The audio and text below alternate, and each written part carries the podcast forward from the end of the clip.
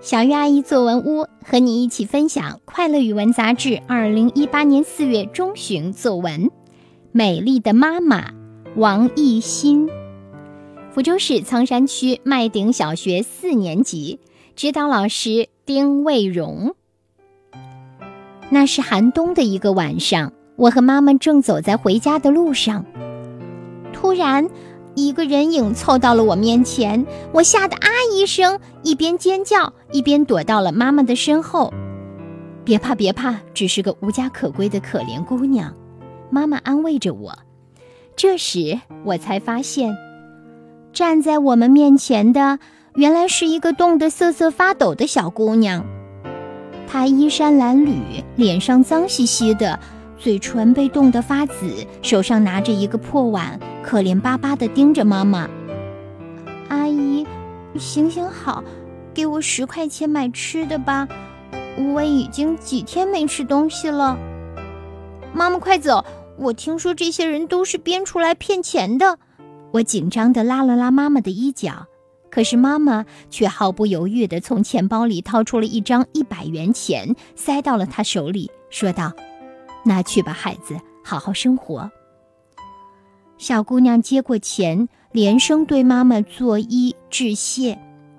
看着小姑娘消失在夜色中的身影，妈妈笑着对我解释：“即使她是编出来骗钱的，你看天气这么冷，有了钱，她不是可以早点回去吗？更何况，这只是一个假设，或许她真的遇到了困难。”需要我们帮助呢？我点点头，嗯，妈妈，您真善良，您的心灵真美。好，以上就是王艺兴同学的作文，发表在《快乐语文》杂志二零一八年四月中旬的这一本上。接下来，我们有请福州市仓山区第八中心小学的吴航英老师来点评这篇作文。这篇作文的题目叫《美丽的妈妈》。我想，每一位妈妈在孩子们的心中都是最美的。相信大家听完这篇作文，都能深切地感受到，在小作者的笔下，美丽的不仅仅是妈妈的外表，更重要的是，妈妈有一颗美丽善良的心灵。作文中，小作者把那位可怜的小姑娘的外表描述得特别细致。让人不由得产生怜悯之心。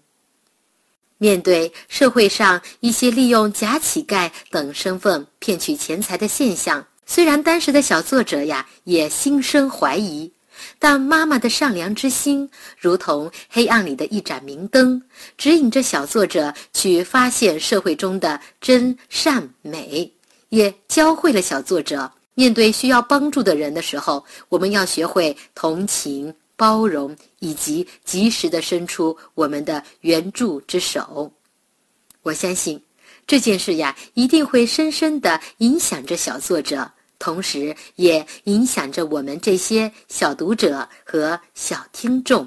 谢谢，谢谢吴航英老师，从作文到做人呢，都和大家做了交流和分享。如果你想再读一读，或者是看到更多的优秀作文。那就去找来《快乐语文》杂志吧，看《快乐语文》杂志，学习语文真的很快乐。也欢迎大家继续给《快乐语文》杂志、给小鱼阿姨的作文屋投稿哦。我们的投稿邮箱是三九二幺六八二幺三的 Q 邮箱。当然，我也欢迎你通过这个邮箱把你的童年故事告诉给我。小鱼阿姨呢，写了一本儿童小说《茉莉花开》，你可以在当当网上找到这本书。目前呢，小鱼阿姨还在继续的为孩子们来写作，因此呢，也许你告诉我的你的生活故事、校园故事就会被写进我的新书里哦。当然，和我联系的方式还有加小月阿姨的微信公众号，搜索七个字“小月阿姨在这里”，对，然后呢，添加关注。